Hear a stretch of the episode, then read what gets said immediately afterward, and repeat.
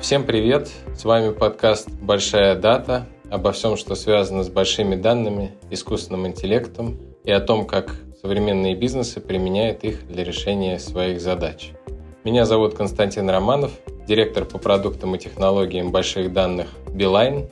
И сегодня у нас в гостях Евгений Сельменьев, директор по аналитике Aviasales. Евгений, привет! Привет! И, как вы, возможно, догадались, речь пойдет о том, как машинное обучение помогает хорошо провести отпуск. Летний сезон, и, конечно, это как нельзя актуальная тема для всех. Но начнем мы с общего вопроса. Женя, расскажи, пожалуйста, вообще, что такое Aviasales? Ну, понятно, что все знают, что это за компания, но какие у нее масштабы, вообще сколько клиентов, как много и часто они э, пользуются сервисом. Вот хочется какое-то общее представление получить. Авиасейлс – это поисковик авиабилетов. То есть мы устроены так, что к нам приходит пользователь, пытается найти билет туда, куда он хочет. Мы по его запросу опрашиваем порядка 200-300 наших партнеров. В зависимости от типа поиска выбираем билеты, которые они предлагают, все это агрегируем, показываем пользователю. Если ему что-то нравится, он переходит и покупает билет, прекрасно летит. А масштабы у нас это порядка 20 миллионов уникальных пользователей в месяц. И, как мы любим приводить примеры в самолетах, это порядка двух сотен Боингов 737, которых ежедневно мы наполняем пользователями, которые нашли и купили билеты через нас. Звучит серьезно, так как будто практически все Боинги летают только за счет продаж билетов через Aviasales по крайней мере, сложно представить весь рынок, но, но... очень большие цифры. Ну, в коронавирусные времена, да, это недалеко от, не сильно больше летает, да. Кстати, про коронавирусные времена. Вообще интересно, насколько там изменилась динамика в целом полетов за это время.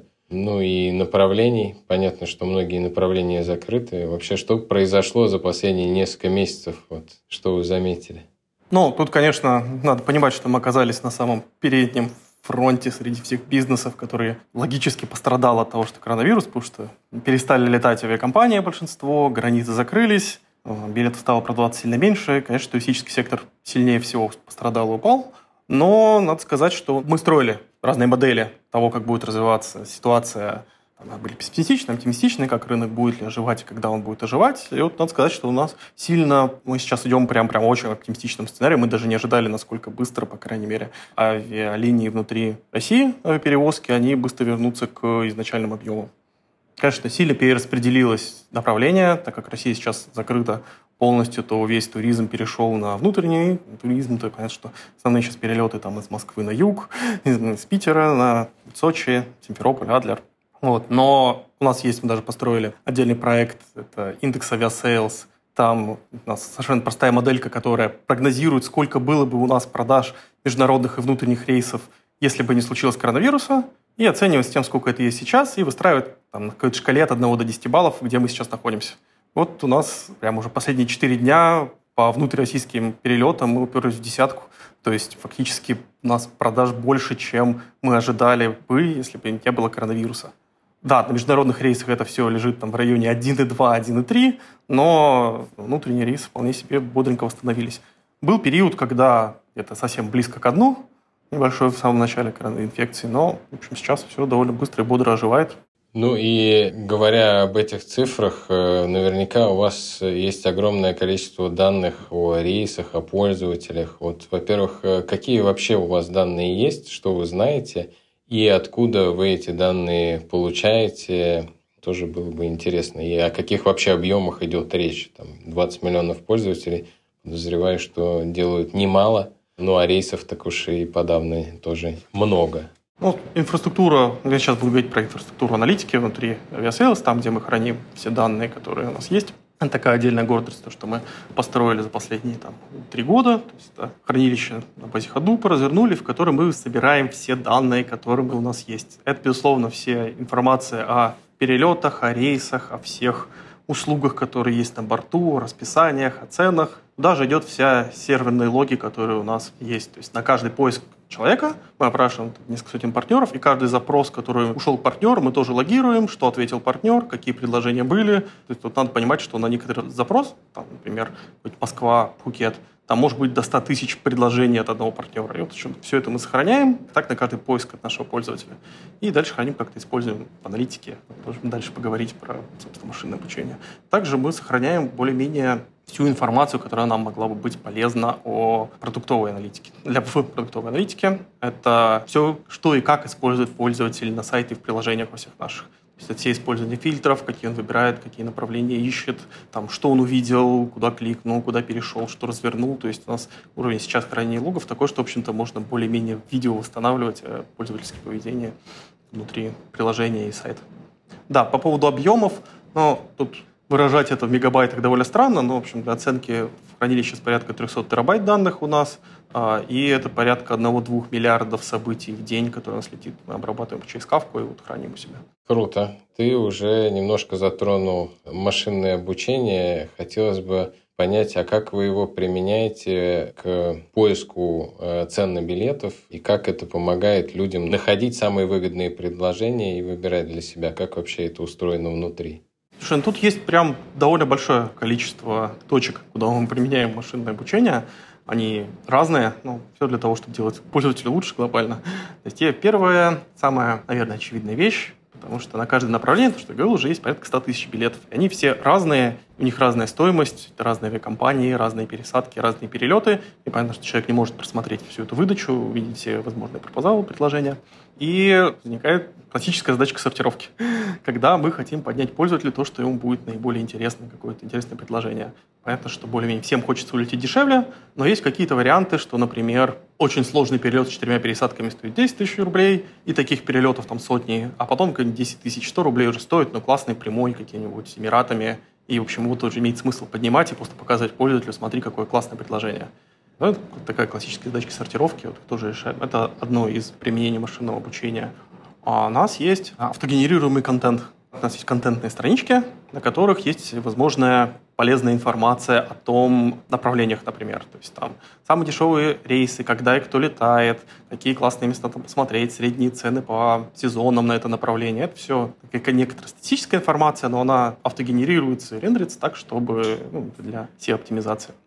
У нас машинное обучение, вот тут самый у нас был проект «Пророк» есть прекрасный, который позволяет предсказывать, сколько будет стоить цена на такое-то направление в такие-то даты через месяц. Ну, что если, например, искать Москва-Пхукет сейчас, то там будет такая цена, а если поискать через месяц, то будет уже вот наш некоторый прогноз на основе истории наших поисков. Ну, сколько он будет стоить через месяц, и на основании этого мы можем давать пользователю рекомендацию «подожди» или «не подожди». Вот. Ну и кроме того, сколько это будет стоить через месяц, сколько оно будет стоить на другую дату уже сегодня. То есть пользователь ищет, например, на 1 августа, а мы можем советовать, смотри, там, по нашему прогнозу 15 августа это в два раза дешевле, лучше поищи на эту дату. Звучит очень интересно. Мы еще вернемся к этому пророку, и я расспрошу поподробнее, но для начала не могу не задать вопрос, который, мне кажется, в сердцах и головах многих постоянно рождается, что билеты лучше покупать заранее, за полгода, за год. Лично я этим никогда не пользуюсь. Я, как, честно говоря, обычно покупаю билеты за несколько дней в лучшем случае, потому что, как правило, поездки рождаются очень быстро. И, естественно, ценники там не самые адекватные, как э, если сравнивать их э, с ценами, которые заранее. Вот это действительно миф или все не так и важно не заранее, а в правильный момент времени, скажем так? Вообще, как эта динамика цен выглядит? Ну, простой ответ, что да, но жизнь, конечно, гораздо сложнее. Вот. Цена на направление зависит очень от многих факторов. И в целом, конечно, чем ближе к дате вылета, тем дороже. Но есть просто множество исключений постоянных, которые, например, это за несколько дней до вылета часто появляются чартерные рейсы периодически. Вот у нас с Пукета близкий мне вопрос. Тут периодически за день-два до вылета могут появиться чартеры, которые стоить будут там, 6-7 тысяч рублей в один конец, и это прям сильно дешевле, чем можно купить сильно заранее. Есть другие какие-то противоположные вещи, например, дотационные направления Москва-Владивосток, когда за 3-4 месяца до рейса Аэрофлот выкидывает пачку билетов по довольно смешным ценам, то есть их за полгода нету, за три месяца они появляются, раскупаются в первый же день, всеми, кто мониторит это направление, и снова их нет. То есть он график цен в зависимости от времени до вылета, он довольно сложный. Ну и такой, и он вероятностный, я бы сказал, то есть могут появиться, могут не появиться, в общем, тут поэтому говорить про что-то среднее, ну, довольно сложно. Вот. Собственно, поэтому и довольно нетривиальный получился проект от «Пророк», который пытается прогнозировать. Да, получается целый вызов вообще спрогнозировать цену. Как вам все же тогда удалось этот проект «Пророк» и что он из себя представляет? Проект «Пророк» — это, ну, как я уже говорил, некий алгоритм, который по истории поисков и истории цен прогнозирует, какая будет цена на нужную дату. Он это себя представляет у нас есть много разных моделей, которые между собой сравнивали. Сейчас это нейросеть, которая обученная на истории выборки. Она на выходе возвращает цену, которую она считает, и плюс-минус некоторый доверительный интервал, в котором она считает, что эта цена попадает точно. Вот. Дальше у нас над этим наворочена api которая смотрит в первую очередь в кэш цен. Если уже на это направление кто-то искал, то она берет эту цену оттуда, потому что она считает более достоверной. Если нет, то она берет данные из пророка, и, сравнивая их, отдает в разные приложения. Есть карта цен, есть календарь там, минимальных цен, есть какие-то опишки там, уведомлений о дешевых ценах. Да, и надо сказать, что, конечно, ситуация сильно поменялась, потому что рынок в последнее время, когда коронавирус произошел, рынок, конечно, сильно упал. И вот у нас один из больших челленджей был, потому что пророк резко стал сильно врать, очевидно, потому что кучу рейсов лоукостеры перестали летать, средние цены сильно выросли, направления закрылись, и прям все сразу же развалилось, разумеется, вся точно развалилось. У нас была большая задача быстро переписать все алгоритмы на то, чтобы они обучались на очень короткой выборке данных.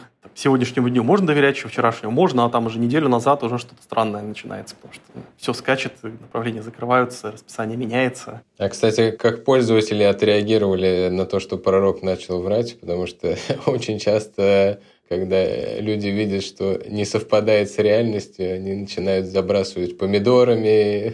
Да, это негатив. Давать разные комментарии. Вот э, как у вас это произошло, и там был ли какой-то фидбэк от клиентов? Тут дело в том, что большинство людей-то не знают, чем они на самом деле пользуются. То есть как это выглядит для пользователя. Он делает поиск Москва-Пхукет на 1 августа, и он видит, что сверху есть календарь цен, в котором указано, что 2 августа цена такая-то, 3 августа такая-то, и пользователь даже и не знает, что в этот момент что-то страшное происходит, какой-то алгоритм что-то считает, что-то прогнозирует, и говорят ему про эту цену.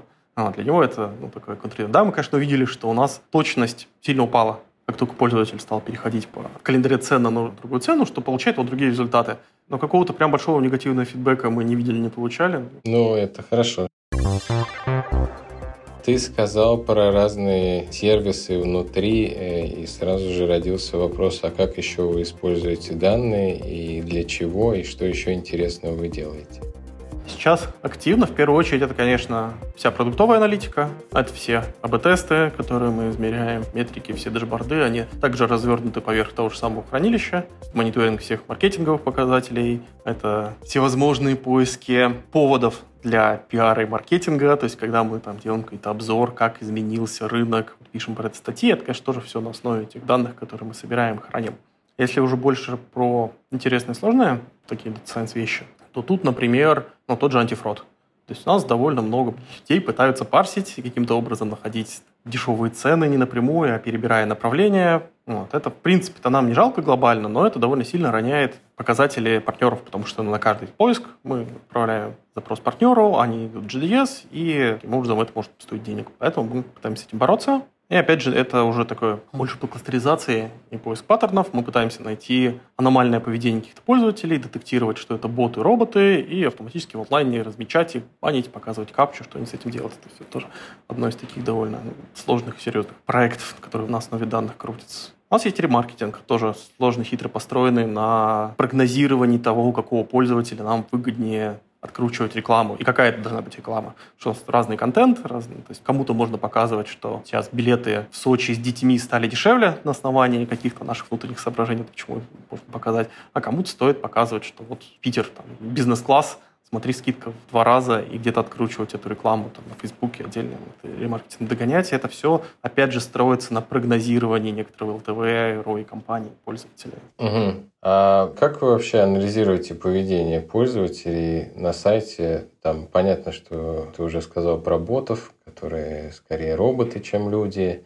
И в целом, вот э, что интересного вы находите э, и какие инсайты получаете о том, что пользователи делают на сайте, что вообще они, как правило, ищут, что самое популярное, я имею в виду сейчас, потому что сейчас, наверное, поведение атипичное от э, обычных периодов, учитывая закрытие границ. А что, например, вообще какие-то самые редкие кейсы, там, что меньше всего ищут? Вот какие-то такие экстремальные вещи, я думаю, были бы интересны. На мой взгляд, наиболее интересное и веселое, то, что можно легко смотреть, это классическая картинка ожидания versus реальность. То есть можно посмотреть, какие направления больше всего пользователи ищут, и какие направления больше всего пользователи покупают. Это прям вот это можно мониторить каждый день и наслаждаться, потому что это прям две большие разницы всегда. Все заходят поискать дешевые билеты Мальдивы, Москва, Бангкок, Москва, Фиджи, еще что-нибудь. А основные топ покупок это все-таки уже больше Москва, Питер, Москва, Воронеж. Стандартный кейс. Все хотят iPhone, и покупают Samsung. Ну, да, известная история. Вот ровно так, да. Ну, вот в таком плане. А в остальном, ну, как мы смотрим поведение, у нас есть развернуты некоторые иерархии метрик, которые мы долго вырабатывали. Основные ключевые показатели эффективности. На них все наложен детектор аномального выхода этих метрик за рамки ожидания. Про это прилетает какое-то уведомление, что, смотрите, у нас, например, просела конверсия на таком-то направлении. Почему? Дальше уже можно либо понять сразу, что, ага, наверное, это направление закрылось, или там на этой платформе или этой стране что-то произошло. Например, выходной в России, сразу все просело. Об этом у нас автоматически уведомляется. Либо уже, если это не очевидно, непонятно, может быть, что-то поломалось, может, что-то изменилось, там уже как-то аналитик идет руками, смотрит уже подробнее, что могло пойти не так. Или наоборот, там, например, внезапно вот у нас где-то два месяца назад был дикий всплеск покупок из Италии в Бразилию. Ну, это как-то автоматически сдетектилось, показалось.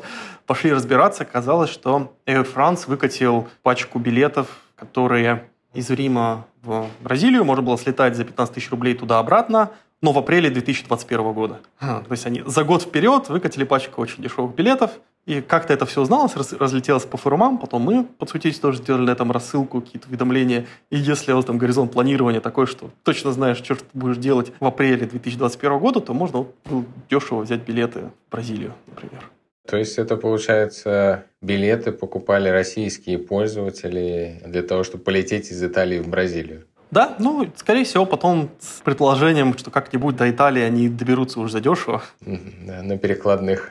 Да, ну я вот сам думал, хоть из Таиланда, но может тоже взять, если что, потом как-нибудь разберусь. Кстати, вот не могу не упомянуть, ты живешь в Таиланде и работаешь оттуда дистанционно. То есть, в принципе, у вас, э, получается, на работу компании никак не повлиял COVID э, и все вот эти ограничения. Вы уж, в принципе, изначально были подготовлены и работали удаленно. Или это ты такой счастливчик один в компании, работаешь далеко из Таиланда? Как это вообще происходит? Не, не совсем так. У нас, собственно, основной офис находится в Таиланде. Так вот исторически сложилось уже больше 10 лет. У нас три больших офиса. Один в Таиланде, один в Москве, один в Питере команда аналитики, я в том числе, мы тут на Пхукете. По поводу именно удаленки, а, ну, у нас, в принципе, компания довольно лояльная к удаленной работе. У нас два месяца в году любой человек может взять и удаленно работать, откуда ему нравится, как ему удобно. А в Таиланде конкретно мы довольно легко все это пережили. Во-первых, здесь у нас офис так и не закрывался. Все в какой-то момент перешел на режим добровольного посещения. То есть те, кто хотели, работал из дома, те, кто хотели, приходили также в офис. Лично я все время все равно был в офисе. Работал мне тут удобнее. Но да, постепенно осваиваем работу на удаленке. Все равно с московским офисом приходится, там все сидят из дома. А в контексте того, что вы, получается, там глобальная компания с э, офисами по миру, наверняка же у вас были мысли, или вы уже двигаетесь в сторону того, чтобы предоставлять услуги пользователям не только которые в России, но и э, зарубежным, потому что практически уже на полпути к этому может быть, там что-то расскажешь про ваши планы или как вы двигаетесь в эту сторону? Да, конечно. Но мы не ограничиваемся, не хотим ограничиваться только Россией. Мы, в общем-то, топ-1 метапоисковик, ну, во-первых, на всем постсоветском пространстве. Мы туда довольно активно заходим в Беларусь, в Узбекистан, Казахстан, в Армению. Плюс продвигаемся, у нас был опыт запуска по Южно-Восточной Азии, ну, сейчас у нас есть некоторый приоритет стран, в которых мы хотим постепенно разворачиваться, выходить то как поисковик. Там уже большие вопросы конкуренции с, с тем же Скайсканием, Скайяком и так далее. Но, в общем, это мы оцениваем некоторые шансы победить. Но мы третья компания в мире, метапоисковик третий в мире по объему. Звучит серьезно по масштабам. Ну, а если вернуться в Россию, э, понятно, что сейчас все ищут э, билеты на море, и все-таки вот такой топ-3-4 мест, э, какие билеты откуда и куда сейчас ищут, что сейчас самое популярное. Наверное, если этот топ отличается от того, что сейчас покупают на самом деле. Ну и вообще, куда сейчас дешевле всего улететь? Может быть, есть какой-нибудь там лайфхак? Поскольку многие люди, мне кажется, уже дошли до крайности, и лишь бы куда-нибудь улететь после долгого сидения дома, такой совет, какие варианты рассмотреть? Ну, конкретно сейчас мы все так же видим, что пользователи до сих пор ищут, перебирают какие-нибудь направления. Тот же Москва-Пхукет, это прямо у нас этот топ практически всегда был, есть, остается. Вот это люди продолжают смотреть. Москва-Анталия, это по поводу поисков практически не находит там сейчас вариантов, потому что понятно, что граница закрыта, либо это какие-то очень дальние даты на через полгода, ну, там и покупок сильно меньше. А по поводу того, куда в итоге берут, сейчас, конечно, основное направление – это Сочи, это Симферополь, это Адлер. Минводы увидели довольно резкий рост в Иркутск, то есть это Байкал, это Алтай. Ну, там надо понимать, что это рост резкий, ну, там, с 10 до 100, условно говоря, покупок, то есть не огромное количество. Но как внутренний туризм развивается явно. Да, в сфере ограничений. Явное переориентирование идет. Практически изменение всей туристической политики. Как прорекламировать туризм в стране. Закрыть границы. Да, закрыть границы. Все так. Вообще сейчас покупают билеты за рубеж? Ну, понятно, что пока все закрыто, но, наверное, все ожидают, что откроется. Вообще сейчас идут покупки на несколько месяцев вперед. Да, ну, ну, довольно дальние вылеты. Мы видим, что есть покупки. Их меньше, чем ожидалось, планировалось. Но да, вот на месяца через три из России за рубеж покупки есть, да. То есть люди продолжают верить в светлое будущее, открытие границ. Да, плюс еще есть, опять же, возвратные рейсы, когда ну, часть пользователей где-нибудь застрявших, их либо эвакуационными рейсами, то, что называется, они возвращаются в Россию. Вот. Но эта часть нас, понятно, что нельзя купить, это нужно через госуслуги, бронировать, вывозят. Либо, ну, например, с того же Пхукета, если очень нужно долететь до России, то есть всякие хитрые маршруты через Дубай, и потом уже через Минск, а потом обратно в Москву. В принципе, такие покупки мы тоже видим, и, конечно, более единичные. Вот. Но, опять же, операционные рейсы, я лично уже стал рассматривать альтернативные варианты автопутешествий, уже даже одно испробовал из э, Москвы на Финский залив. Ну, конечно, в сравнении с самолетом это гораздо дольше, но тоже есть свои плюсы, как говорится. По крайней мере, гарантированно. Да, я пока жил в России, на автомобиле в основном объездил всю Россию. Ну и Европу тоже заодно. А у тебя уже есть какой-то план, как только откроют э, куда-то полететь, твой личный топ? Ну, пока конкретного плана нет, сильно будет зависеть от того. Таиланд тоже закрыт, он сейчас. Уехать можно, вернуться очень сложно будет. То есть здесь сильно спокойнее ситуация с коронавирусом, тут уже больше месяца нет ни одного нового подтвержденного случая, но при этом они довольно строгие ограничения все еще держат. То есть везде в масках ходят, все закрыто, закрыты прилеты в страну. Поэтому будем смотреть, как это будет открываться. Конечно, уже сразу хочется куда-нибудь вылететь путешествовать. Но я думаю, буду дальше смотреть Юго-Восточную Азию, пока я здесь рядом. То есть это Камбоджа, это Вьетнам, это Сингапур. Плюс хочу долететь до Австралии, там какой взять трейлер на прокат и проехаться по Австралии. Уже завидую, звучит очень круто. Ну, я давно планирую, но то это как-то вот не срасталось. Возвращаясь к большим данным машинному обучению и искусственному интеллекту. Вот какие ближайшие интересные задачи вы планируете решать с помощью моделей, с помощью искусственного интеллекта? И вообще, что у вас в планах интересного в этой области? Ну вот если говорить о совсем ближайших планах, то это, во-первых, там есть очень много доработок по всему, что я рассказывал, и с ремаркетингом, и с пророком. Есть еще один большой проект, то, что мы называем динамическим аукционом так как у нас каждый билет, то есть есть какой-нибудь перелет аэрофлотом, конкретный рейс. Вот, его можно купить на многих разных travel-агентствах. Можно там на Купи-билете, можно на Вантутрипе, можно при Аэрофлоте, много где. В принципе, через нас. И возникает сразу же следующая задачка сортировки. Это как мы внутри билета будем показывать, в каком порядке будем показывать этих наших партнеров. Как кто из них окажется на кнопке «Купить» при той же, ну, конечно, у нас приоритет цен, у кого дешевле, тот попадает выше, но так как цены очень часто у них равные, то дальше тут возникает наша задача, мы делаем некоторую скоринговую модель, которая прогнозирует, с какой вероятностью пользователь купит у того или иного партнера, помножаем это на то, какой процент нам обычно этот партнер платит за эти направления, плюс партнер может участвовать в этом самом аукционе, он может говорить, что вот за этот билет я вам там заплачу не 2,5%, а 5%. И дальше мы вот некоторую нашу оценочную вероятность, какой вероятностью пользователь купит этот билет, домножаем на там, наш гипотетический профит. Ну, таким образом, скоро мы сортируем билеты онлайн. Мне кажется, вот это довольно простая идея, но она оборачивается в довольно сложную математику, которая лежит под капотом, которую нужно в онлайне считать. Но это вот метод оптимизации и конверсии пользователей. Для них удобнее, потому что мы наверх выводим сразу те гиты, на которых он просто вероятнее купит сам. Это сильно зависит от рынка, это зависит от платформы, на которую приходит, от истории пользователя, от направлений, от многих факторов. Вот, это позволяет нам, с одной стороны, сделать человек лучше, с другой стороны, увеличить наш доход. Это такая доработка этой системы тоже в ближайших планах.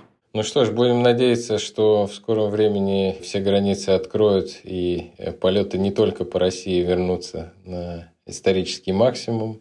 Все снова станут летать, и это станет безопасно. И мы всем пользователям желаем скорейшего возвращения к нормальной жизни. Это был подкаст «Большая дата». Сегодня у нас, напомню, была тема «Как машинное обучение помогает хорошо провести отпуск». У нас в гостях был Евгений Сельменьев, директор по аналитике компании Aviasales. Спасибо, Евгений, за интересный диалог. Спасибо.